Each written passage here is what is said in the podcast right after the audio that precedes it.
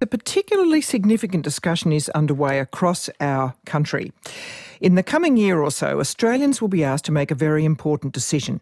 Last Thursday, the Prime Minister said he wants Australians to concentrate on the Voice to Parliament proposal rather than on any potential republic. He's making good on his pre election promise to sponsor a referendum for the Voice, and he's now appointed a 21 person group to preside pardon me, over a grassroots campaign for a yes vote. Now, there's a long way to go. There's a lot of precise detail we don't yet know. There are supporters and there are detractors who've raised concerns about potential problems they see. What we'd like to do today is to coolly canvass, to clarify, some of the questions being raised so far with two constitutional legal specialists. I'm pleased to welcome Cheryl Saunders from the University of Melbourne, a long respected commentator on constitutional matters, and Greg Craven, who until last year was Vice Chancellor of the Australian Catholic University and whose academic life began in constitutional law. They're both emeritus professors. Both have been involved to a small degree with The Voice in their roles, but I think can objectively answer some of these key questions. Welcome to you both. Thank you. Thanks, Geraldine. And, and hello, Greg. Um, I'm, go- I'm, going to pose the same questions to you both because I, I, want to hear your specific responses. So, the three proposed sentences are there shall be a body to be called the Aboriginal and Torres Strait Islander voice. That voice may make representations to Parliament and the executive government on matters relating to Aboriginal and Torres Strait Islander peoples. Third, the Parliament shall, subject to this Constitution, have power to make laws with respect to the composition, functions, powers and procedures of the Aboriginal and Torres Strait Islander voice. Now, first to you, Cheryl Saunders, are they the right sentences? Well, I don't think these are the final sentences anyway, Geraldine. Um, that was uh, the observation of the Prime Minister at Garma. Um, but when I heard them, I thought they were pretty good. Um, they are very neat, they're very clean, they fit with the style of the Constitution, uh, and they do the three things that uh, the constitutional provision needs to do. Uh, provides for the voice to come into existence, uh, provides a very brief description of its functions, what it's there for, uh, and then empowers the Parliament to pass legislation to um, provide the detail. Now, that's quite a neat scheme and pretty economical. Right, and the sequence is that's the sequence. They they might propose something that Parliament then acts upon. Uh, yes, absolutely. Okay. Parliament or the executive government, for that matter. Greg, how do you see it? Look, I think Cheryl's right.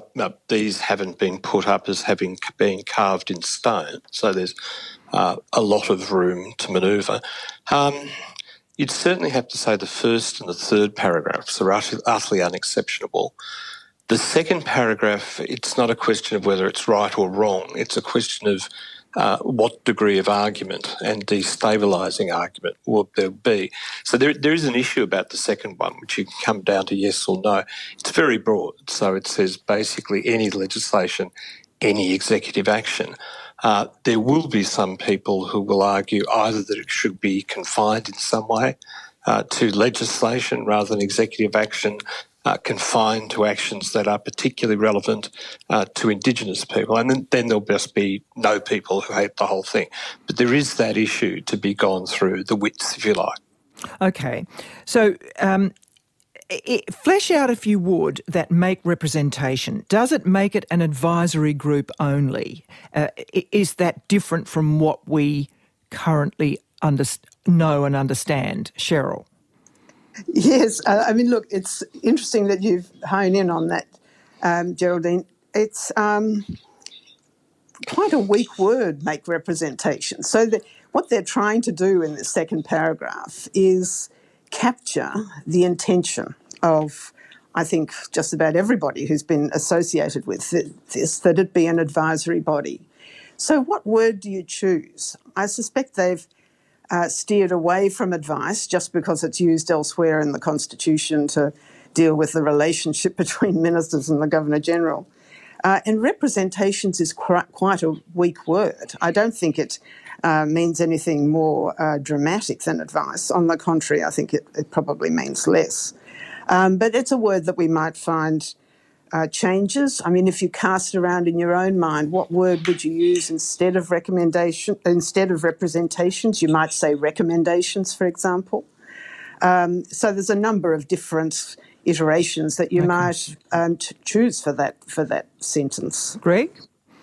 Look, uh, the one thing that's absolutely clear about the voice is that it's purely advisory. Uh, it can't make laws, it can't break laws, it can't force its representations to be implemented. So the famous line about the uh, third house of parliament is absolutely fatuous. So yeah, this is an advisory body.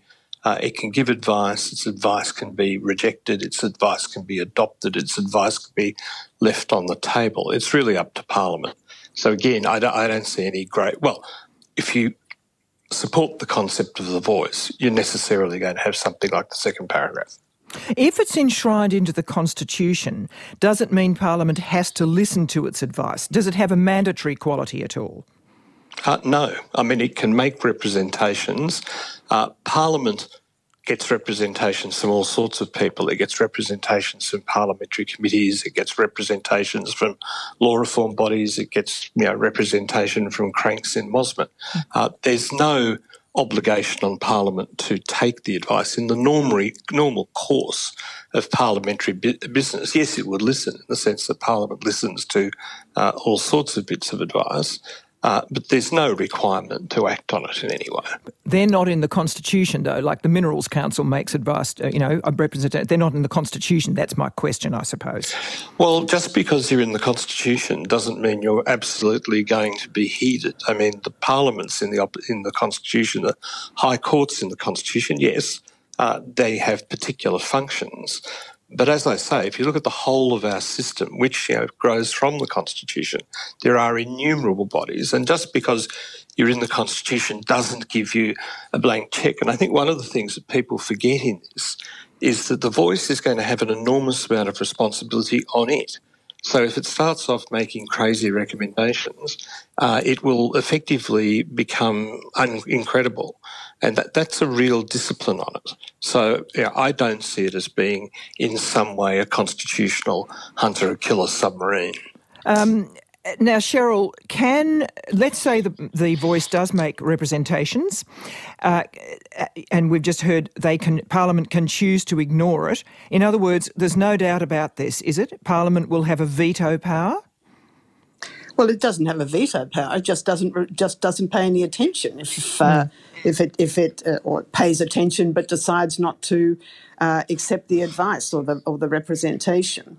Uh, I think that's crystal clear uh, on the wording. I think the word representation imports that.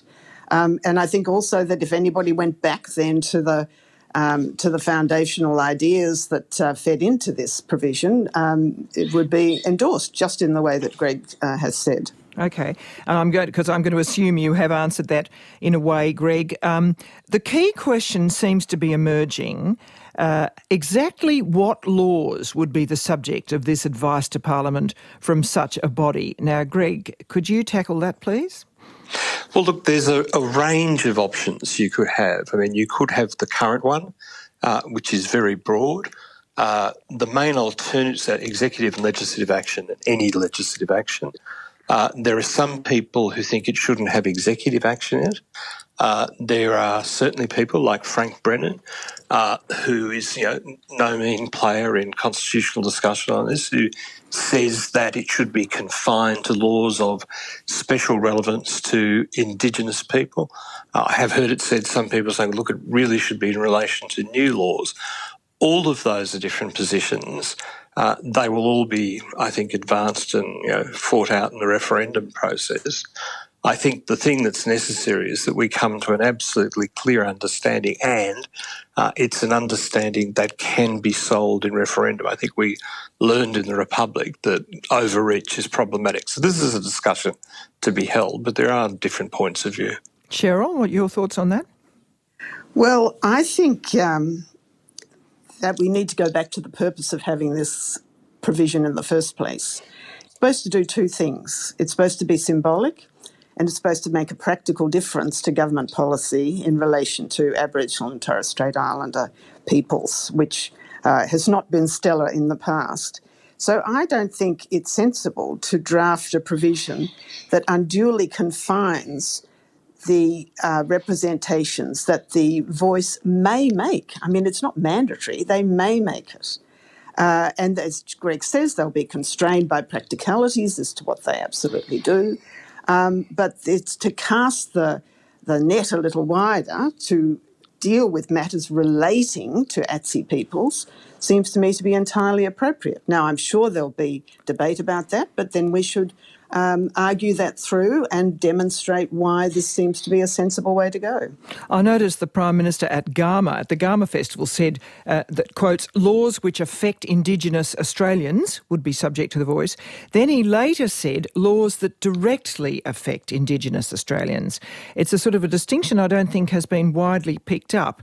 Um, I, I wonder what you think that might refer to Cheryl Saunders. Uh, might it relate to Section 51 of the Constitution, which says that laws could be passed which related to race, obviously referring to Indigenous people? Is, I mean, this is, this is very important, isn't it? This trying to be specific about this. Yeah, it probably is, but I mean, it, and it's a technical point too uh, to be discussing on radio in a sense. But you're right, there is a provision in the Constitution the race power, so called race power, that allows the Commonwealth Parliament to legislate specifically for Aboriginal and Torres Strait Islander peoples. Now, the narrowest view of what the voice might do would confine it to legislation under that provision, uh, or perhaps legislation under that provision plus uh, the territories legislation. Uh, but there's all sorts of other um, aspects of public policy that might have a bearing, whether you describe it as direct or not, on Indigenous people. Think, for example, of the way in which uh, we adopted special measures during the pandemic to protect Indigenous Australians from um, the, the, the, the, virus reaching them because it was going to have such serious health effects. That's the sort of thing that you might expect a voice might be quite useful in relation to. Uh, but it's not passed under the races power. Uh, Greg? Yeah, well, look, there, there are a whole variety of different considerations here. One is you know, that of effectiveness, which you know, Cheryl is talking about. Uh, one is that of saleability. So, you know, having been you know, on the uh, statutory yes committee for the Republic referendum, I know all the things about how to lose a referendum and none of the things about how to win. But I'm very, very conscious, you know, remembering the misuse that was made by uh, monarchists of the draft. So any attempt, uh, there will be every attempt to exploit that. So you sort of think of that as one of the factors. I mean, the third factor, funnily enough, is a sort of constitutional elegance. So the the current proposal has you know, three clauses yeah, there are those who argue that if you put it into 5126, the races power, and remodeled it, you could do it much more efficiently. That's probably something that only people like Cheryl and I would be interested in. Uh, but you know, the big question, the two big questions, I think, what is the width needed for it to be effective? If it's too small, that's a real problem. And secondly, you know, looking down the track, how do you sell it a referendum? Yes, and, my, and, just let me tell listeners that my guests are Cheryl Saunders and Greg Craven, and we're trying to really clarify some of the issues thus far um, in terms of, around the voice. Um, in, as various texters have come through, and I certainly was intrigued by myself, what might be the scope, just extrapolating out from what you're saying, both of you? I mean, it could be anything from domestic violence to land rights, but it could also be fiscal policy, foreign policy, immigration. Couldn't it? I mean, that would be could be pertinent to Indigenous peoples, Greg Craven. Yes, that's true. I mean, you could, obviously Cheryl's right. You can have things that are not explicitly confined to Indigenous people, which could affect them. Um, it's really a question both of practicality and politics. Um, what is the width that is right that gets you into a level of effectiveness that you need? Uh, and what is the thing that you can take it through to referendum? So referendum no arguments are typically not necessarily good. They're designed to inflame, conflagrate, confuse, and all the rest of it. Um, so when I look at those words, you know, possibly a bit unfairly, I look at them and think, gosh, you know, would we be able to protect them even if they're right from the sort of negative and you know, highly problematic and irresponsible arguments we've thrown against them?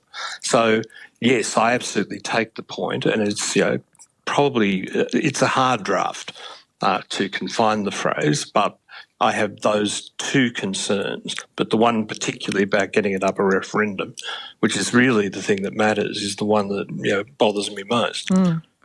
Look, some critiques have emerged suggesting that the wording, particularly of that second sentence, and the fact that it would go into the Constitution, does lend itself to unusual levels of testing by the High Court. Do you both see that as flowing from what you've heard being drafted, well, there's nothing drafted yet, uh, semi drafted thus far? First to you, Cheryl. No, I don't, uh, for the reasons we've already given. I mean, I think it makes it clear that representations is merely uh, advice and advice of a relatively weak kind, that the Parliament and government can take it on board and do with it what they like. Uh, the court is uh, uh very unlikely to be confronted with something under this um, sentence, I think. Uh, and if an issue were to be raised, it would also look at the at the working documents that led into the um, into the uh, articulation of the constitutional amendments. So I know there's been a lot of claims about judicial review around, but I think it's deliberately drafted so as not to attract that sort of um, reaction, scrutiny. Greg? Uh, Cheryl's completely right. Uh, and she could also testify that I'm probably the chief paranoid about uh, powers of the High Court being extended. Um, there is no way uh, that those sections can be used because basically uh, there's so much about technical plumbing. There's nothing in there uh, that says has lofty phrases about anything. There's nothing loose in the language that could be used. Um, look, this provision, if you're worried about that sort of thing, I think is High Court proof. And that's even assuming that the High Court would have any interest in doing anything other uh, than watching it work, because it's in everybody's interest that this thing operates. I will quote you from um, a, a, a, column that um, the Australian columnist Janet Albrechtsen wrote. Experts warn that if Parliament attempts to pass laws that limit the matters on which the voice has to be consulted, or the process of or timetable for consultation, and the High Court decides these laws interfere with or hinder the scope of the voice's essential features, as set out in the second sentence, the High Court will simply declare the relevant laws invalid. Y- you just rebut that, do you, um, Greg Craven? I, th- I think that's absolutely wrong, and I think in a column I wrote, I said that if I was marking a constitutional law paper that said that, uh, I would give it zero. Uh, so if you look at that uh, sentence, basically it makes it absolutely clear uh, that this is a purely parliamentary process. There, there are no implications uh, that can arise from this. Uh, there is no way in to that sort of thing. And I, I, may say I would be interested to know who these legal experts are um, because Janet in that column didn't name them. Um, and, uh, you know, I'm, I'm basically not prepared to be too worried by legal experts who aren't even prepared to put their name to a view. Cheryl?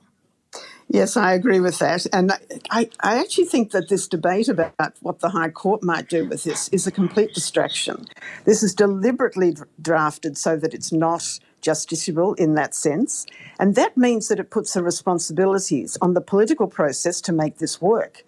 Now, that's going to be no mean feat. And I think that a lot of our attention should be devoted to thinking what do we need in the Constitution to give this um, uh, voice a chance of being effective? Uh, and what do we need to watch out for if and when the referendum's passed to ensure that it's implemented effectively and that the political process does its job? Look, I understand in all the preparation, three separate workshops involved a range of prominent constitutional lawyers uh, having been convened over the last few years. Do you think any different constitutional interpretations might emerge? What I'm trying to seek at is is there a bo- are we hearing the debate we could hear from constitutional specialists? I think this is something that needs to be asked. Greg. Well, I, I, think we need to get clear about who's talking. So, the government has set up two uh, committees, uh, one of which is to look at the uh, basically the campaign for yes, another is to look at the question to be asked. Um, they're the only official committees. Um, there's a third group, and I think that was referred to yesterday in the Sydney Morning Herald that's uh, talking about the law. Now, that's just a privately convened group uh, on which uh, Professor Megan Davis, I think, is quite prominent. I would expect that what the government would do, because it's an early stage debate, uh, is get you know some constitutional plumbers together to try and support those uh, two voices. As those uh, two, two primary working committees. Oh, I hmm. but I think it's yeah, it's important to understand at the moment uh, there isn't uh, a government official body out there doing that. Right. Uh, Cheryl, you, do you think that there is a sort of a rumbling underneath that we haven't heard yet? I don't. Uh, I should say that there have been umpty two different versions of this wording over the past five years, uh, some of it much more complex, um, which uh, I think has been less desirable because it doesn't fit with the style of the Constitution and it's more um, elaborate than it needs to be. So I think that what's happened with these words is that they've been stripped back to the bare essentials. I've been part of some of those discussions uh, online with constitutional lawyers, and I'd be pretty surprised if there's serious rumblings anywhere. Professor Shireen Morris, whom we hoped could join us today, but she's lost her voice. She's been involved, yes, involved with Ironically. Com- comparing and contrasting other nations' attitudes to Indigenous rights. She points to Canada, for instance, is quite interesting, um, eh, which has an implied right uh, to um, uh, to uh, uh, uh rights. Now, are there models that you think could be offered to us to help us, Greg Craven? Look, I mean, it's always worthwhile looking at the international models. Um, the challenge always is, I mean, in comparative law, that for every inch you move away from uh, the circumstances you're dealing with, you end up with about a yard away in, in constitutional practicality. So I, I, think it makes sense uh, to look at uh, Canada, it makes sense to look at New Zealand. You know, there's a bundle of countries that have um, provisions dealing with this type of thing. Um, but you take uh, all of these things into account, but you wouldn't be dictated by it. I mean, we have a very specifically Australian situation here. We have a situation where the constitution can only be changed by referendum which is unusual throughout the world and has to be taken into account. But, you know, I'm sure anybody who's looked at this has looked classically at New Zealand and Canada, some of the European constitutions as well. Mm. Uh, Cheryl, your thoughts? Yeah, look, I think it's uh, very relevant to look at some of these places in order to understand uh, how such a process might work or to get some insights into how it might work. Uh, and I think we, for that, we might look not so much to Canada, but maybe even to the Scandinavian countries where there is uh, um, sort of an advisory body uh, of a similar kind. But I very much doubt that there's a useful provision in the constitution of any of these countries that you could look at and say, oh, can we use that to develop our own voice provision? Mm. Uh, as Greg said, this is a very unusual and unique situation here. And this provision, the idea, the very idea of a voice, has been drawn up with Australia's uh, distinctive constitutional arrangements in mind. All right. Look, final question. If it failed at a referendum, could the voice be legislated instead? Is it only via a referendum that it can go into the Constitution, Greg Craven? No, you could pass legislation under the races power and other enabling powers to set up an Indigenous voice. I think the the fatal weakness of that is that even though you could set it up, it wouldn't be in the Constitution. And the Constitution has you know, two values here. Uh, one is it carries an enormous symbolic payload. Um, now, people say they don't care about symbolism. Symbolism is, is important. You know, the monarchy is symbolic. There are all sorts of things that are symbolic, but they're valid. Uh, the second thing is if you put it in the Constitution, uh, you're saying that this is so important uh, that it is part of our constitutional structure, and it means the voice can't be abolished except by referendum. Yes, it can be ignored. yes, if Parliament thinks it's wrong, it doesn't have to implement it, but uh, it becomes a constitutional institution. And that's what Indigenous people want. They don't just want the symbolism, uh, they actually want the reality as well. And Cheryl, I'll ask you and also propose something that a listener has said. What about the Malaysian constitution, which is quite interesting, I gather, and in, as a model? Well, I'm not aware of exactly what it says, so I'm happy, Okay. happy to have a look at it and respond to your listener if they want to send me an email. Good. No, I'll come back to that. I might refer to that next week. But yes, the notion of it being legislated rather than um, passed by a referendum. Well, this whole debate began with a search for constitutional recognition. Of course, it can be legislated, but it wouldn't be constitutional recognition, and we would be continuing uh, that particular search. I think that it's very important to have it in the Constitution for symbolic reasons and for practical reasons. I think giving it the status uh, of being in the Constitution and in the Constitution with the express endorsement of the Australian people uh, is very important for the purposes of making the voice effective in the longer term. All right. Well, look, thank you both very much indeed. Um, I, I, hope that does clarify things. It does for me anyway, um, for listeners. So I do very much appreciate your time, Cheryl Saunders and Greg Craven. Thanks, Geraldine. Thank you. Uh, Cheryl Saunders from the University of Melbourne, Greg Craven, who uh, was Vice Chancellor of the Australian Catholic University. Um, we will, in the next couple of weeks, be returning to almost a sort of part two of this discussion, which is the nature of the voice, the bodies. There's an enormous amount of work being underway, as you must have heard people like Marcia Langton and Tom Calma talk about. So that is very much a sort of set of decisions for the Indigenous people. So we'll return to that in the weeks to come. But do let me know what more you would like to know, because this is a long debate we'll be having, or a long conversation, I think that um, will require the best of our energies. It's easier than ever to hear your favourite local and national ABC radio stations, live and on demand on the ABC Listen app.